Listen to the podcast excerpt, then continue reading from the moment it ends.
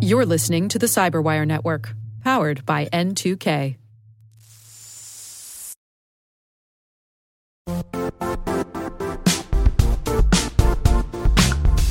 The IT world used to be simpler.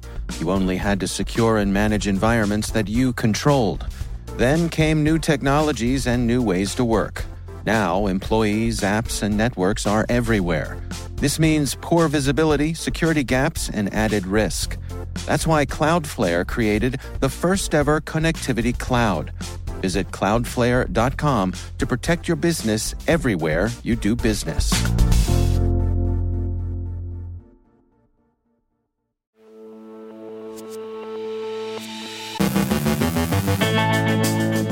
Ransomware afflicts vulnerable FortiGate VPN servers. Distance learning in France stumbles due to sudden high demand and possibly also because of cyber attacks. Hafnium's attack on Microsoft Exchange servers may have been long in preparation and may have used data obtained in earlier breaches.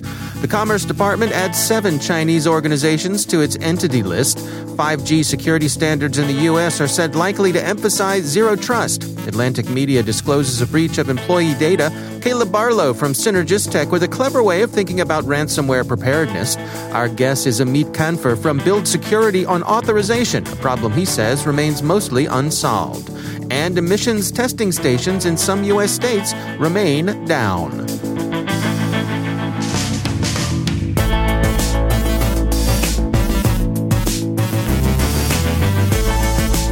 From the CyberWire studios at Data Tribe, I'm Dave Bittner with your CyberWire summary for Thursday, April 8th, 2021.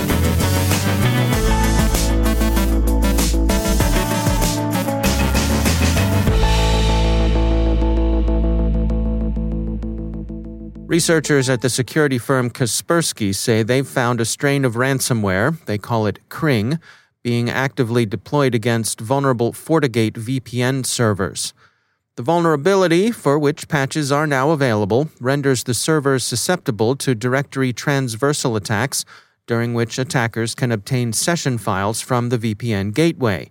Such files contain useful information, including usernames and plaintext passwords. The attackers first work to gain control over the targeted system, beginning with reconnaissance, then performing test connections to ensure that a vulnerable instance of the software was running. Once gaining initial access, the attackers installed Mimikatz to steal account credentials used to log into the compromised system. After the domain administrator account was obtained, the next steps involved distributing the Cobalt Strike beacon backdoor to other systems on the victim's network. At that point, they were ready to install Cring ransomware and encrypt the victim's files. The usual sort of ransom note was delivered. Cring is noteworthy for its deployment against manufacturing facilities. At least two factories in Italy, Cyberscoop reports, have been affected. The companies are unnamed, but their production has been disrupted. The protective advice is clear. If you're using Fortinet VPN, update the server. Online education networks in France are suffering from the strains of an abrupt switch to distance learning this week. In addition to the stresses on a network one might expect from a sudden surge in use, the systems are also believed to have been targeted by hackers. Prosecutors are investigating, the Washington Post reports. The attacks by Chinese operators on vulnerable Microsoft Exchange server instances appear, according to the Wall Street Journal, to have been long under preparation. In particular, investigators are leaning toward a theory that holds Hafnium's operation was prepared by mining troves of personal information acquired beforehand. That would explain the surprising speed with which the compromise progressed. It also revives concerns about the effects of past Chinese collection of personal data in such breaches as those at the U.S. Office of Personnel Management, Marriott, and Equifax. The journal quotes U.S. Deputy National Security Advisor for Cyber and Emerging Technology Anne Neuberger as saying, quote, we face sophisticated adversaries who, we know, have collected large amounts of passwords and personal information in their successful hacks.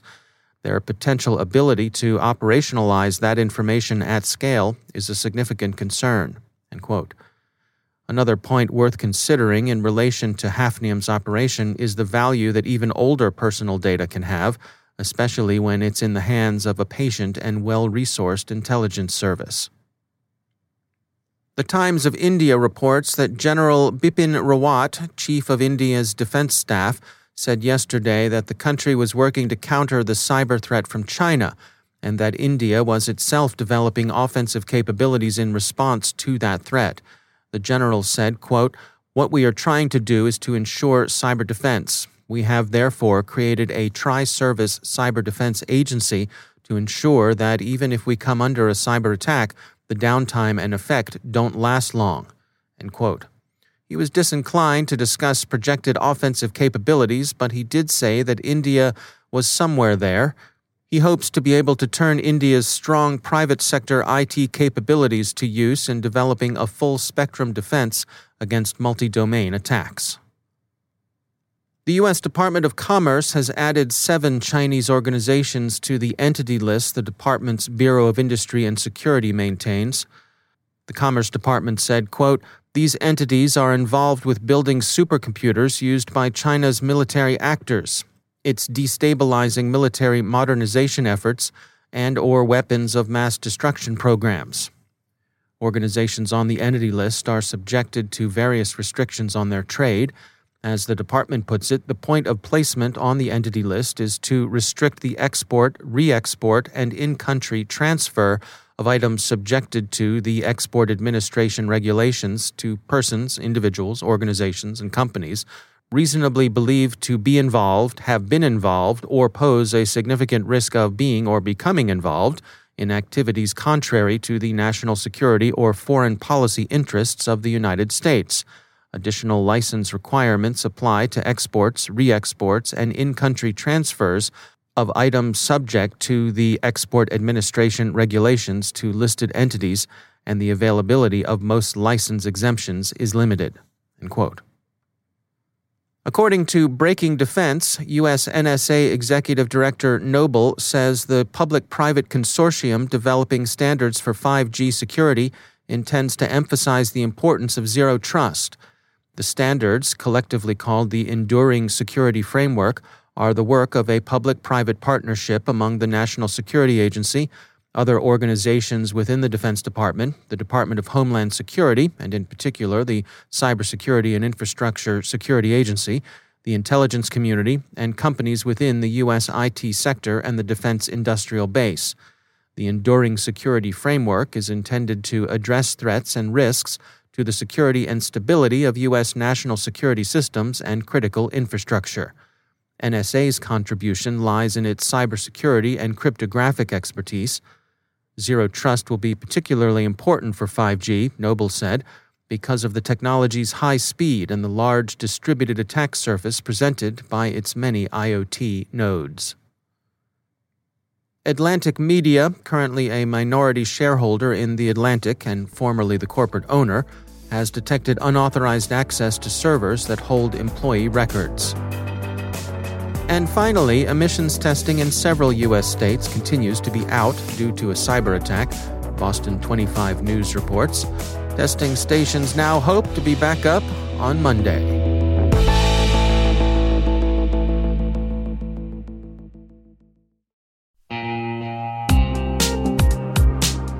Managing the requirements for modern security programs is increasingly challenging and time consuming. Enter Vanta. Vanta gives you one place to centralize and scale your security program.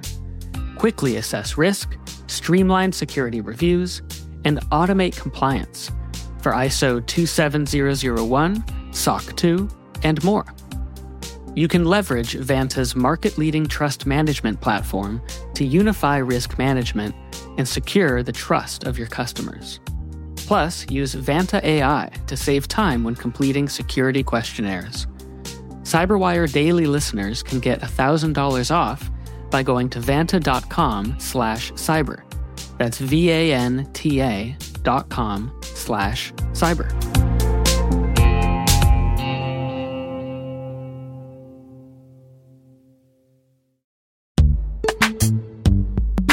In the dynamic world of enterprise security, identity architects and IT leaders face a major challenge. Growth by repeated acquisitions multiplies the complexity of everything. Multiple IDPs, MFA providers, policy engines that all need to coexist. This can lead to fragmented user identities and policies that create security vulnerabilities and add access friction. Strata Identity solves this. Now you can decommission unneeded IDPs and consolidate the ones you'd like to keep without rewriting apps or disrupting users, engineers, and app owners. Plus, Strata's modular architecture makes it easy to integrate with any identity provider without manual maintenance and coding.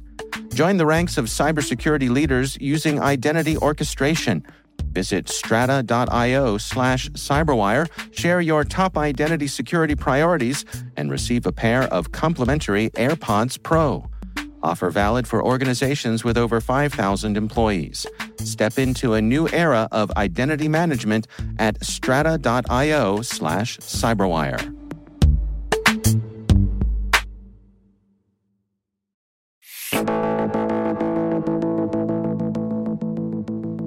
Authorization and authentication are often thought of hand in hand as integrated parts of a permission structure within a security framework. Amit Kanfer is CEO at Build Security, and he makes the case that authorization is an area with plenty of room for improvement. Yeah, I think it's uh, if it's not clear enough, authentication, you know, is the mechanism where you authenticate a user. You want to know, or or a service doesn't have to be a user, where you want to know who is interacting with your API, with your application. Uh, authorization is the other side of the coin where you want to know what is this, once authenticated, what is this user or service can do within my application or API. And, and I suppose, I mean, the, the two often go hand in hand, right? Yeah, often they go hand in hand because usually you do you authenticate to a service and then there are many authorization requests that go out between you and the service you're interacting with in order to understand what kind of user interface to show you, for example, what are the APIs you can interact with, whether you're allowed to make a certain action on a certain asset or a resource. So, for example, when you log into a bank, you log in once, but then there are many, many tabs and actions that you can perform. And each one of those actions could be allowed or denied according to your um, a long list of attributes. Whether you're an employee of the bank, whether you are uh, just an end user of the bank, whether you are from the IT service of the bank, uh, goes on and on, right? Right. I suppose, uh, I mean, is it, is it accurate to say that one of the challenges that, that you face in this sort of situation is that you know there are so many special cases where there there are many exceptions that I suppose uh, you naturally have to deal with. Yes, there are many exceptions, and all policy logic tends to be uh, very complex and cumbersome to maintain. Uh, there, and then you know, people change roles in the companies, and then that logic stays, and uh, it's very hard. Uh, basically, it's very hard. It, it boils down to being very hard to maintain and very in coupled in the application itself, uh, which is also a, a, challenge. How to decouple that logic outside because it's not it's not the business logic of, of the company. It's it's a policy. So why not to decouple it from from the application? So that's uh, that's a trend we're seeing lately.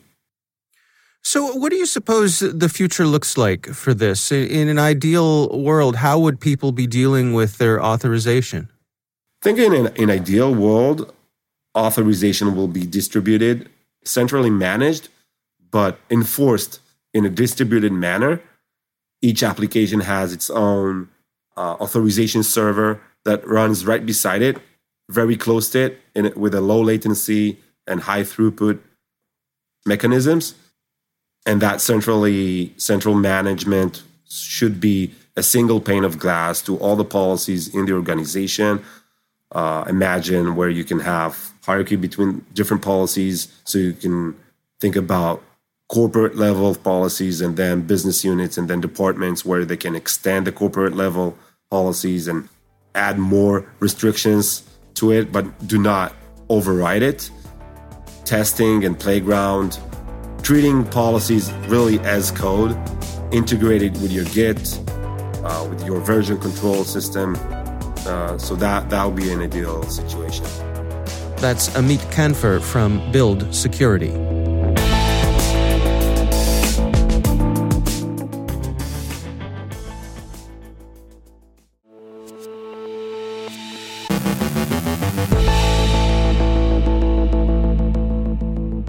And I'm pleased to be joined once again by Caleb Barlow. He is the CEO at CynergisTek. Uh, Caleb, I wanted to check in with you when it comes to ransomware and, and uh, your thoughts on organizations best preparing themselves for the possibility, and I suppose some would say inevitability, of having to deal with something like this. What, what do you have for us today? Okay, Dave. So, uh, a warning in place. This is a bit cheesy but and I'm, I'm not going to admit if a, a, beer or two is involved in this but my team came up with actually a really interesting way to think about how you're prepared for ransomware that i thought i'd share. All right. And, and this is very pandemic-esque but mm. what we found actually as cheesy as this is it has really become a great tool for explaining to executives what you need to do to really prevent ransomware. So the first thing just like the pandemic is we need testing, Dave. So, you know, and why do we test, you know, for coronavirus? Well, to know if someone's infected. And that's where compromise assessments come in, right? So your your analog for testing is a compromise assessment. It's something that I think especially as we're coming on the other side of the pandemic and companies have opened up their networks and people are working from home, getting compromise assessments a really good idea. Hmm. Okay. What next? All right. How about some social distancing, Dave? I'm all for it. you're, a little, you're a little too close. Can you back up? Yeah, exactly. Okay. Just back off my mic here. So, so you know, the same thing with kind of limiting the spread of COVID. We need to social distance our networks, and what does that mean? Well, network segmentation, and, and it kills me. I mean, when I go in and do a security assessment, I, I start asking questions. Well, how segmented is your network? Well, what do you mean? Mm you know, if, if there's an infection in one portion of your network, can it get into others? And I, we spend a lot of time in hospitals. It is not uncommon at all for the surgical wing in the hospital to be on the same network segment in an academic medical center as the dorm room. And that's a, you know, any security professional listening to this just cringes at that. So we've got to hmm. socially distance our networks. Okay. So how about some contact tracing, Dave? you know, we need early warning signs, right? And that's where endpoint detection and response comes in. You know, your classic EDR tools, get in there, find that issue early, but contact trace it to figure out who else talked with that endpoint and is likely also infected. Uh huh. All right. What's how about, next? How about some masks, Dave? So oh, okay. Now, now this one isn't quite as good of an analogy, but you know, masks I think are a lot like multi-factor authentication, right? In that you know, you've got to have that extra barrier and MFA. But here's the thing I think most people aren't prepared for when it kind of comes to ransomware. They might have multi-factor on, let's say, their VPN. You need multi-factor on everything. And what I tell people now is if you can log into anything at work without having to do an MFA challenge, you have a problem. Now, that doesn't hmm. mean every time you log into Outlook, you've got to, you know, get a text on your mobile phone. But certainly every time you log in from a new computer or a new browser, you need to be doing that. Right, right. Can you guess what's next, Dave? Uh, oh, or have we reached vaccination yet? No, vaccination's okay. not on the list. Oh, okay. All right. So, go. All right. Sorry, but, but I jumped how, the gun. You jumped the gun. It's okay. It was a good try. How about scrubs and how about scrubs and gowns? Right. Oh, and, oh, okay. and this is where kind of you know you need separation of duties with privileged access management. Right. Everybody's got to be a little bit isolated than from everybody else. And the thing with PAM tools is what we really want to see to prevent ransomware is admin IDs are not used for anything other than administering the single system of which they're assigned. The admin hmm. can't also be using their admin ID for checking their email and everything else. That's just not cool anymore. I see. All right. Any How, more? Yeah. How about a checkup? So we we need a you just like you go to the doctor, you need a checkup.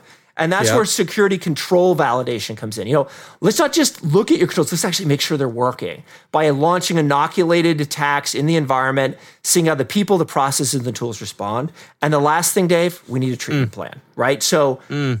like anything else, if you get infected, we've got to have a plan to treat you. And that's where run books come in. And we've got to practice and rehearse those run books over and over and over again until they're muscle memory. So that's that's our cheesy prep on how to prevent ransomware, Dave. Yeah, I'm gonna go. I'm gonna go get us a bottle of wine, Caleb, uh, to go with that cheese. But uh, I, it's good. It's good.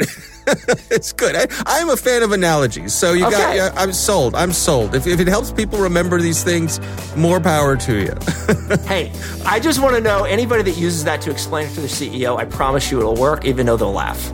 yeah, yeah. All right, whatever it takes. Caleb Barlow, thanks for joining us.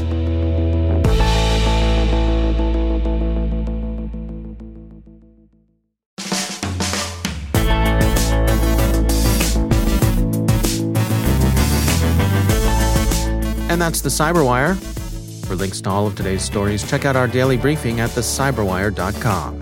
And for professionals and cybersecurity leaders who want to stay abreast of this rapidly evolving field, sign up for Cyberwire Pro.